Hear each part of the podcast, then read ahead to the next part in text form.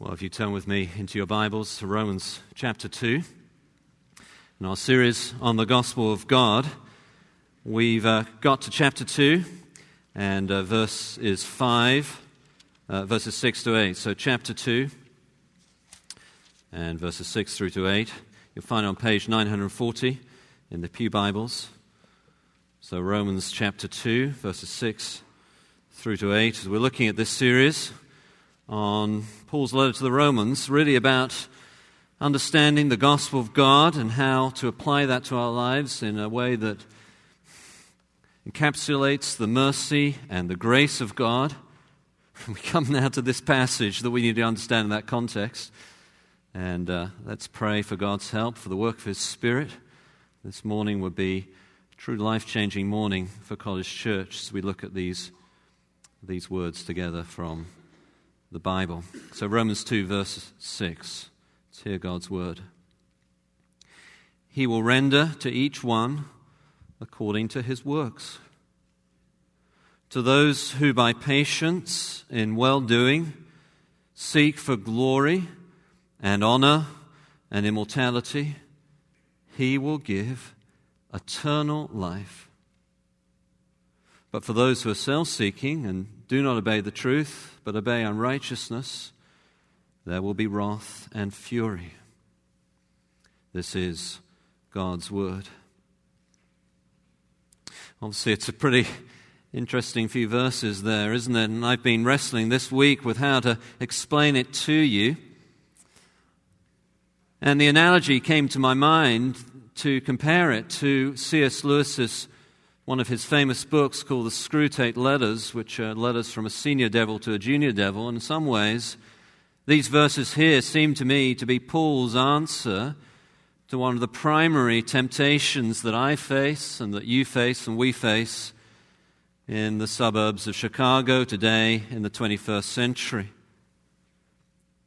Let me illustrate that for you then by imagining the kind of Screwtape letter of the senior devil to a junior devil and C.S. Lewis kind that could be written today in the 21st century. It might go like this My dear Wormwood, Wormwood being the junior devil that Screwtape is writing to. My dear Wormwood, I note with grave displeasure that you have allowed your patient, what's his word for a Christian, I note with grave displeasure that you have allowed your patient to start attending a church that teaches the Bible. As you well know, the first principle that is taught to you junior devils, at least it was when I was in charge of the Academy of Hell, is that you must take quite a different approach with those who are in so called Christian areas of the world than with those who are not. Anyone would think that the two situations were quite the same. Of course not you have gone about it all wrong. Somehow your patient has got it into his head, and I lay the blame for this squarely on your shoulders, that going to a church that teaches the Bible is a good thing. And what have you done about it? Nothing. Oh, I can read between the lines of your pathetic excuses and that lame attempt of an explanation you called a letter. Surely you realize that you should stop him going to church at all, if possible you should tell him that he can listen to radio teachers or TV teachers or stay at home and watch it on the internet. All you have to do if he doubts the wisdom of this is by all means avoid that cursed analogy that the Apostle Paul used of the body. Anyone with half a brain would realize that trying to be the same body when you're not actually connected with other parts of the body is impossible. But don't let him think in concrete terms. Let him deal with vague, apparently sophisticated generalities like the universal church. Don't let him ask what that actually means or whether to be a part of the universal church, he should actually be going to a local church. From what I take it from your letter, you've been trying to persuade him that God does not exist. Quite the wrong approach in a Christian dominated area. That might work in a place where there are many atheists but where all his friends believe in some sort of God or other, he will just think the idea to be ridiculous. No, what you have to do is persuade him that going to church isn't that important, that it's less important than other very essential matters like catching up on some sleep or going to a movie or making coffee or playing or watching sport, anything really. Fortunately, humans are so geared towards avoiding trouble that you only need to suggest that something is uh, less hassle than getting in a car and driving somewhere or walking around the block, and he will leap on the alternative with enthusiasm. But of all unbelievable things, not only have you let him start going to church, you've let him start going to a church that teaches the Bible. My venom for you knows no bounds, and you can be sure you will suffer the usual consequences. How we tremble at the spectre, that fearsome spectre of the army of Christians with the sword in their hands. As you know, there's nothing we can do against that weapon. Even he who is above all, the junior devil, senior devil himself, could not do anything against that word when spoken to him by the Master. Fortunately, there's still time. Here is what you must do make him think that the message of the Bible is unfair. Ask him about those who have never read it, and don't let him ask what he's going to do now he has read it. Ask him why it is that those Christians are always against things. And don't let him ask whether some of the things they are against are damaging and it is right to be against them. Just let him focus on their apparently anti other people approach. In short, you want him thinking that the Bible, in the end, even the church he attends, is really unjust. That God himself is unfair. Ask him, how is it possible that salvation is by faith alone? And how is that right, fair, just, when there are lots of people who do good things? And by all means, don't let him inquire too deeply into what is good. Your affectionate uncle, Screwtape. I introduced then Paul's antidote to Screwtape letter. See, this section of Paul's letter to the Romans is a new point in his argument, which really serves to underline the main theme of this larger section from chapter 1 through to the first part of chapter 3. It's important we grasp the larger picture because this section has not only been frequently under preached, people run scared of it because it talks about things like wrath. And they think that that will turn people off from coming to church. But not only has it been underpreached, it's also been mispreached, or at least misunderstood in a very Screwtape letter kind of way. People think that Paul is basically saying, You guys are terrible sinners, how awful you are. Let me tell you over and over again how terrible you are. And this gives the impression that what Paul is implying is that God is unfair or accusatory or condemning. Well, Paul now begins to answer that by saying that God is not unfair, he is not unjust. He's actually using, Paul is using a well known trope within his Jewish religious circles at the time, talking how those awful pagans did this, that, and the other, and aren't they terrible? And isn't that bad?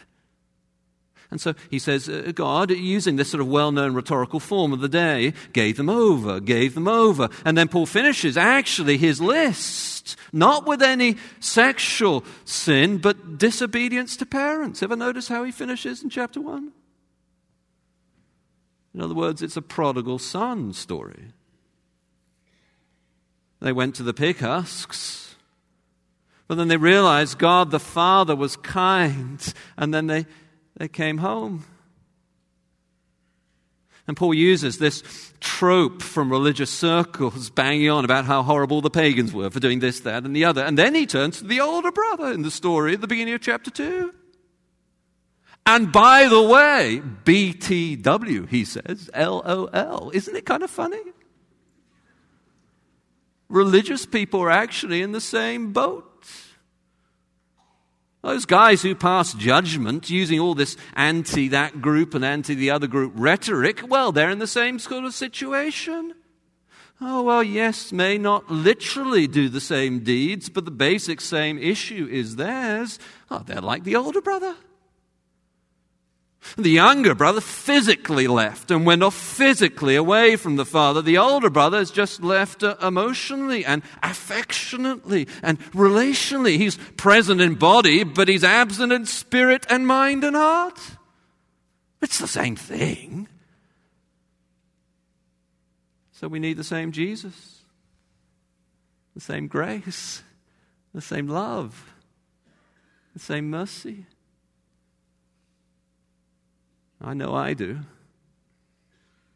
I know biblically we all do.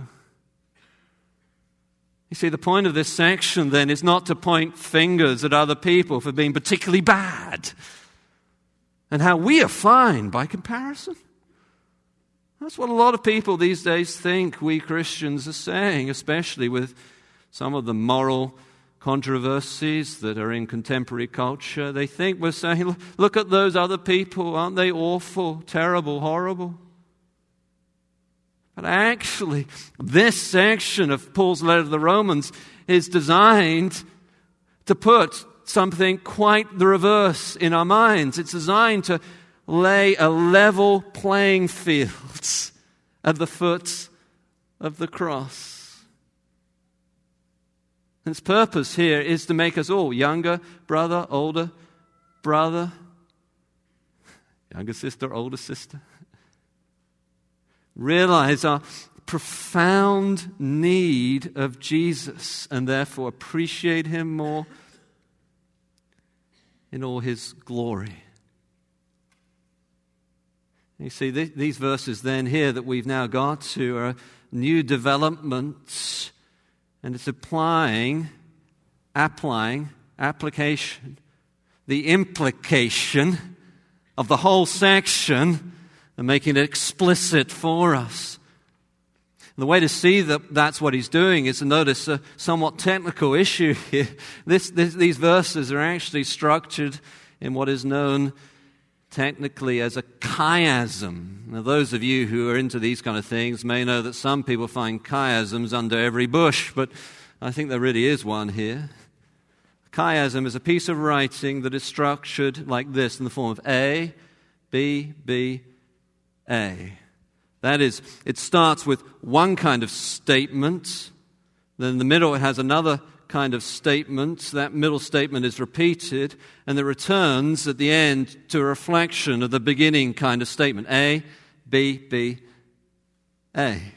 Now, verses 6 to 11 of chapter 2 of Romans function like that. Uh, that's why we did verse 5 on its own. Verse 4 concludes the section from chapter 1. Verse 5 is a bridge verse, and then verses 6 to 11 go together. It starts with saying that God will give to everyone according to what he has done.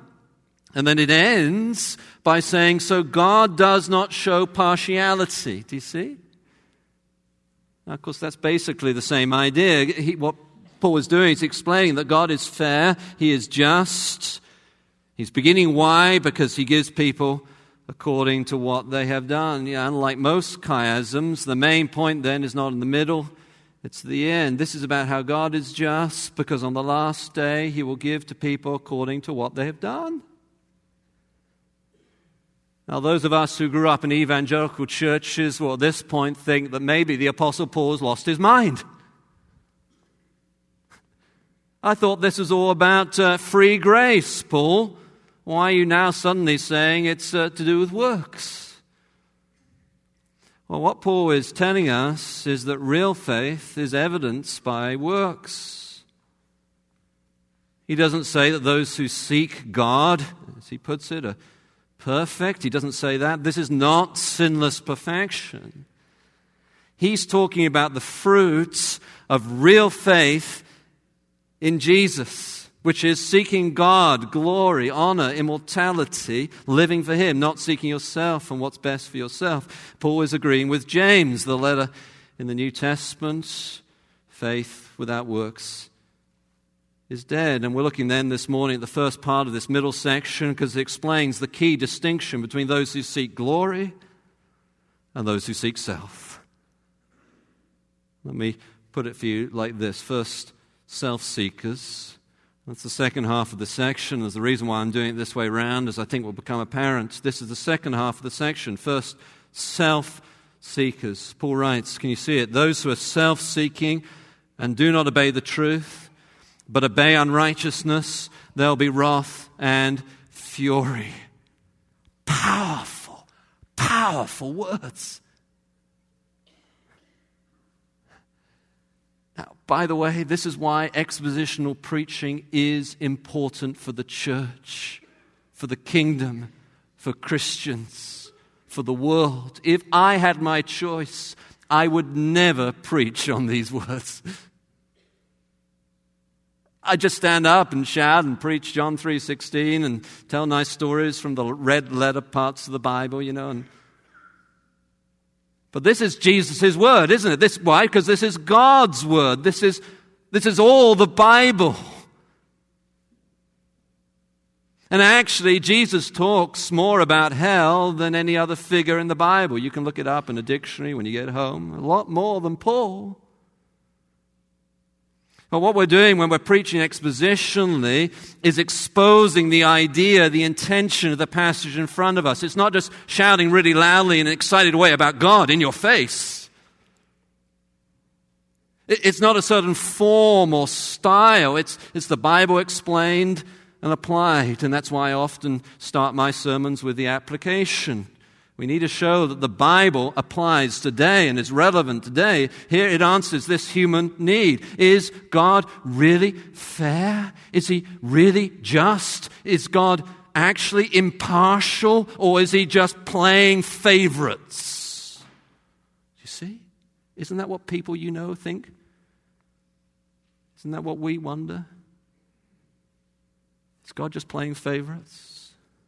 Well, no, Paul says, because there are only two kinds of people in the world those who are self seeking and those who are glory seeking. We'll look at glory seeking in a moment as when we get to that part of the sermon, but first, self seeking.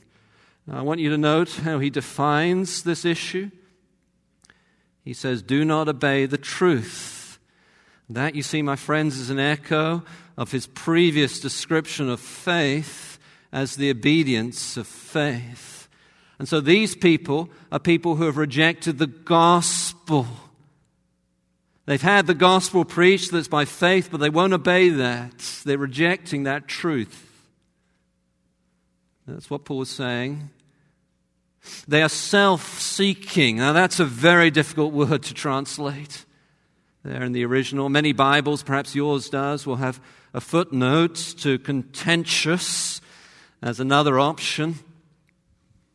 Uh, the word was used by the Greek philosopher Aristotle to mean people seeking political office with vain and selfish ambition. So it has this sense of striving for self, contending for yourself.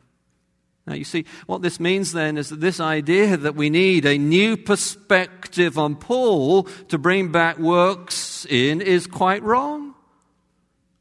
Paul is clear that if we do not obey the truth, our faith is not this obedience of faith. That is, in James's terminology in his letter, if faith is not resulting in works, then faith is not real. It's not dead. It's just a playing around. It's not action encounter with Jesus by his Spirit. So we prayed earlier in the service that so Spirit come. It's not nothing real. It's not a real encounter with Christ.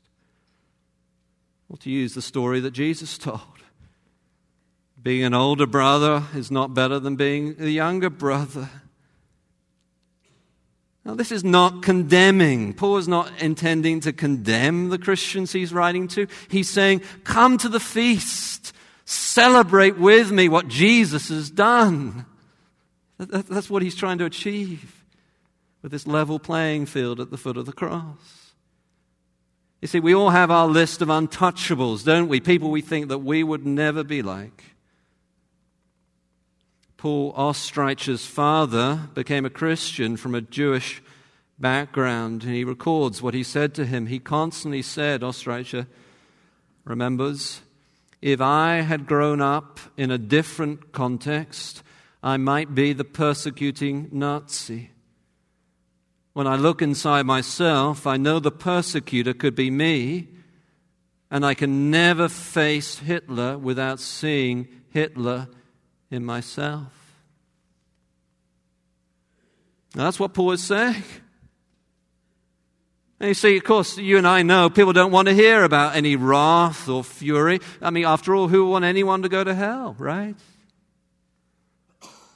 But then you sit down over a cup of coffee at Starbucks with a friend and you're chatting with them about inviting them to church or something, and they say, well, they don't want anything to do with anything that has any mention of eternity, salvation through Jesus alone.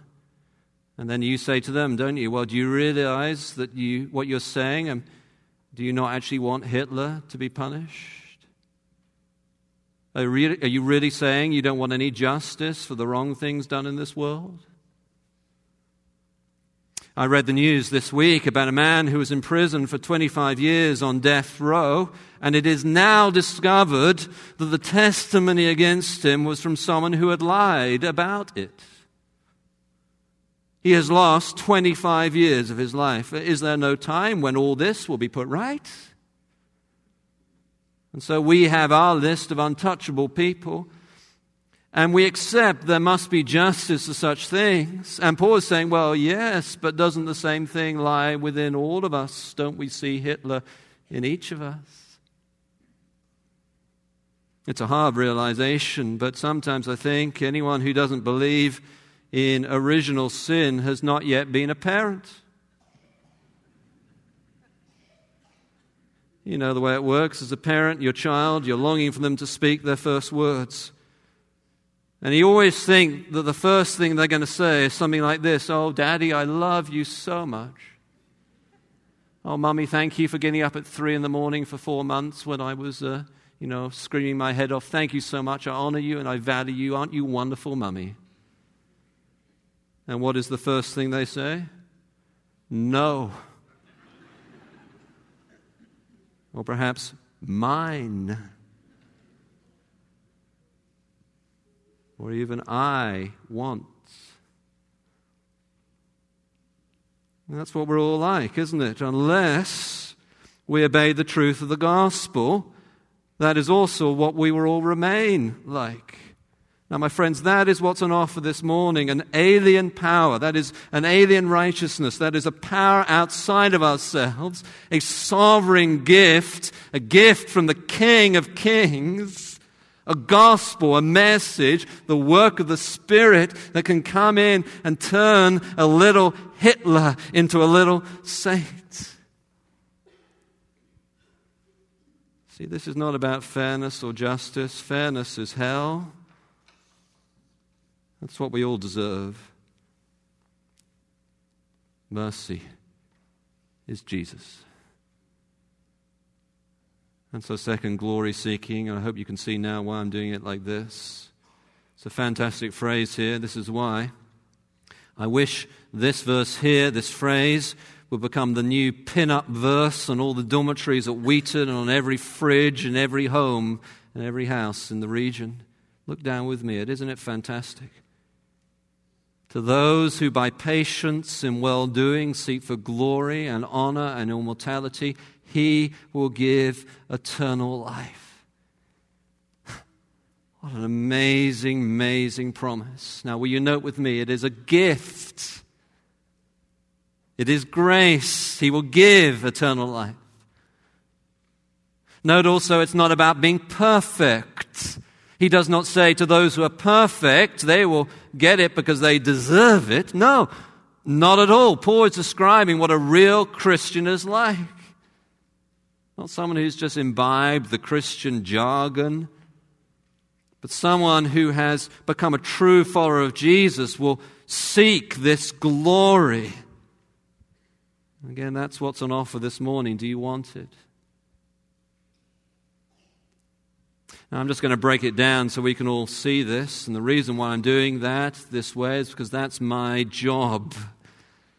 The difference between an expositional preacher and someone who just makes up his own stuff is like the difference, someone said to me recently, between a DJ and a karaoke. Karaoke preachers hog the microphone and sing their own thing, and the tune fades into the background. A DJ mixes and connects and is creative, but he's playing someone else's tune. My job is to play God's tune. So let's look at it patience in well doing. It's a perseverance concept. It's saying we keep going. No, it doesn't say we always like it. It doesn't say we're always successful. This glory seeker is the kind of person who keeps going. They keep going to the end. They are patient. That is, they persevere. That's the idea here. Persevering, keeping going, not giving up. Never, never, never give up, as Churchill said. The person who is given eternal life is the person who perseveres to the end. So a Christian is someone who remains a Christian right to the end. They persevere, they keep going. Now, young Christians, do not sneer at the steady perseverance of older Christians. As they come in on shaky legs to this building, their patience and well doing, honor such and older Christians do not get frustrated at the sometimes wavering up and down, but still steady perseverance of younger Christians. But both be patient and well doing with each other. In other words, keep going. Patient and well doing. Then seek for glory. Now, glory here stands for God Himself. That's the meaning of glory in the Bible. You can do your own research on it. Glory stands in the Bible for God. Glory in the Bible is God. He is the definition of glory. All his attributes, that is all that makes God God, combined together to be his glory. So, what we're seeking when we seek glory is we're seeking God himself. See, there's Olympic glory, isn't there? You know, the Sochi Olympics are on, and you'd hear so and so got Olympic glory, they won. We know what glory means. It means this honor, this praise, this adulation. The person then who's given eternal life is seeking God, that glory, that honor, not only temporarily, but you notice, forever. Glory and honor and immortality. That is, their eyes are set on the prize. You say, well, why should I seek the glory of another, even if that other is God? Well, look at it like this. An Olympic athlete trains incredibly hard. They get up early, they watch their diet, they don't take time off to go to long movies or take long vacations. Their discipline is extreme. Well, those who get to the top have talent, of course, but the real difference at that level is not just the talent, but what you do with it. Are you willing to work harder than anyone else? Are you willing to put in the time and the energy? Are you willing to pay the price for the glory? So, why do they do it? Because of the glory. Now, is that glory selfish glory? I, I suppose in some instances it might be, and there may be elements of that. But have you noticed what happens at the medal ceremony? There's a flag that's raised and a national anthem that is played. And who gets the glory? The whole country. And the neighborhood where they came from, the, the little gym that before no one had heard of it and is now on the map and everyone wants to go there. And the, and the coach who put in all those hours to train that little child is now receiving a medal. That coach is interviewed afterwards and has a whole line of people wanting to be coached by him now. And the family of the person who's receiving the medal stands up and cheers and claps and hugs themselves, and the camera turns on them too. And whose is the glory? It's not a perfect illustration because any Olympic glory is tarnished with human foibles. But take that picture, magnify it infinitely, maximize it to the widest possible aperture in the imagination of your mind's eye. Take the Sochi celebrations and all that glory and infinitely increase its spectacle and take away from the self that, of course, tarnishes it even at its best. See, deep within, we know there is one who rightly receives glory. Imagine that, that scene at a medal ceremony, and the winner is about to get onto the top of the podium to receive the medal, and at the last moment, someone from the crowd crashes in and pushes the winner out of the way, out of the way and grabs the, the gold medal and stands on the podium. Does everyone cheer? There's something wrong. God alone rightly receives all glory, and his glory is so infinite that those converted by the power of Christ through his Spirit to seek glory and desire glory share in that glory. Peter put it like this in his letter You believe in him and rejoice with joy that is inexpressible and filled with glory. Filled with glory. Peter, Paul then later expands on this idea here when he says in Romans 8, the Spirit Himself bears witness with our spirit that we are children of God, and if children, then heirs, heirs of God, and fellow heirs with Christ, provided we suffer with Him, in order that we may also be glorified with Him. Glorified with Him. The Spirit shows us there's a purpose in our patient endurance, for we will be glorified with Him. Then Paul says, For I consider that the sufferings of this present time are not worth comparing with that glory that is to be revealed in us. Wow. Not worth comparing with the sufferings. I, I can certainly think of some suffering. I think of the person I visited gasping for breath with an oxygen mask. I think of the person suddenly dying of cancer. I think of the victim of abuse. I think of the person raped as a child. I think of the person whose career has been blocked by jealous superiors. I think of the person who wanted to play for that sports team but got injured at just the wrong moment and their opportunity was missed. I think of the person who longs to get over some sin or other but is patiently trying but still wrestling. I think of the person who's simply tired of looking after older relatives.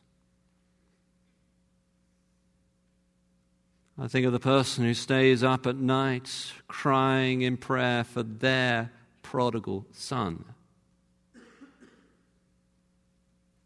I can think of a lot of suffering.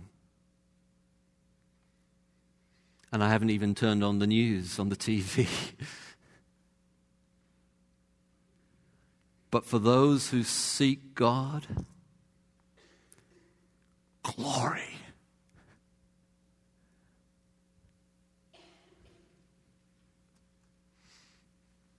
Here's what I want to leave you with as we conclude.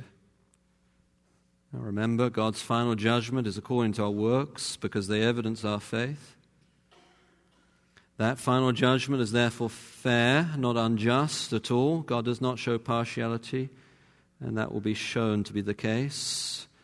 And therefore, repent of self seeking. We really must repent, for truly there is a day coming and therefore seek glory. Be a glorious, glory seeker, glory seeker in the only place where every Olympic medal, every Hollywood Oscar, every business award for CEO of the year is as nothing compared to that glory seek that glory. And if we do, College Church, if that is our aim, our seeking by the Word, and as we gather together each weekend, we will continue to give another reason for Screwtape to write a rebuking letter to Wormwood. Let's pray together. Oh, Lord Jesus, we do ask that you would give us such a vision, such an insight from your word of the glory that is to be revealed in us.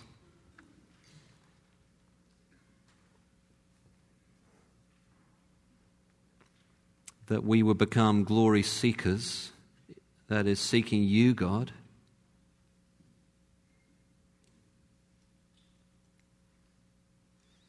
That we would glory in our Redeemer.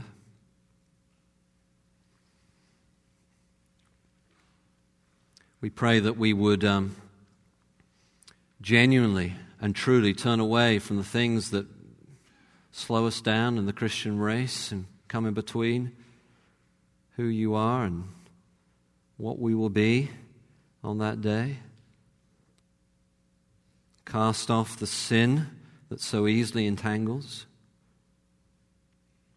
Seek you, God and your glory and honor and immortality. I pray that that would be such a thrill for us this morning that we would go out with that song on our lips, with that intentionality in our hearts, with fresh conviction and passion for you, Jesus, I pray. And in your name, amen.